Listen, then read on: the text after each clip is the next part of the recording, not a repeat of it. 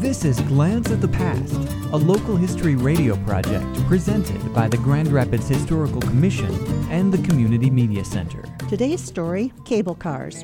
Grand Rapids had horse-drawn streetcars as early as 1864. But did you know that the city also had cable cars, like those in San Francisco? They served the same purpose, to climb the steep hills.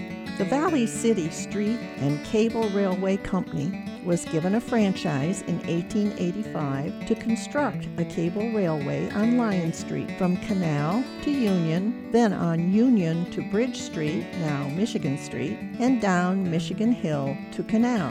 The first powerhouse built for the cable car system was at Lyon and Grand. An endless steel cable operating on drums furnished the power, which came from a steam plant located in the powerhouse. The cars on the Lyon Street line began operation on April 16, 1888. The cable car system used a double jaw side grip. The grip man stood in the center of the cable car and operated two levers, one for the brake and the other the grip, to pull the car. Later, a central powerhouse was built at the southwest corner of Lyon and Campaugh for new cable car lines that were added to serve the city.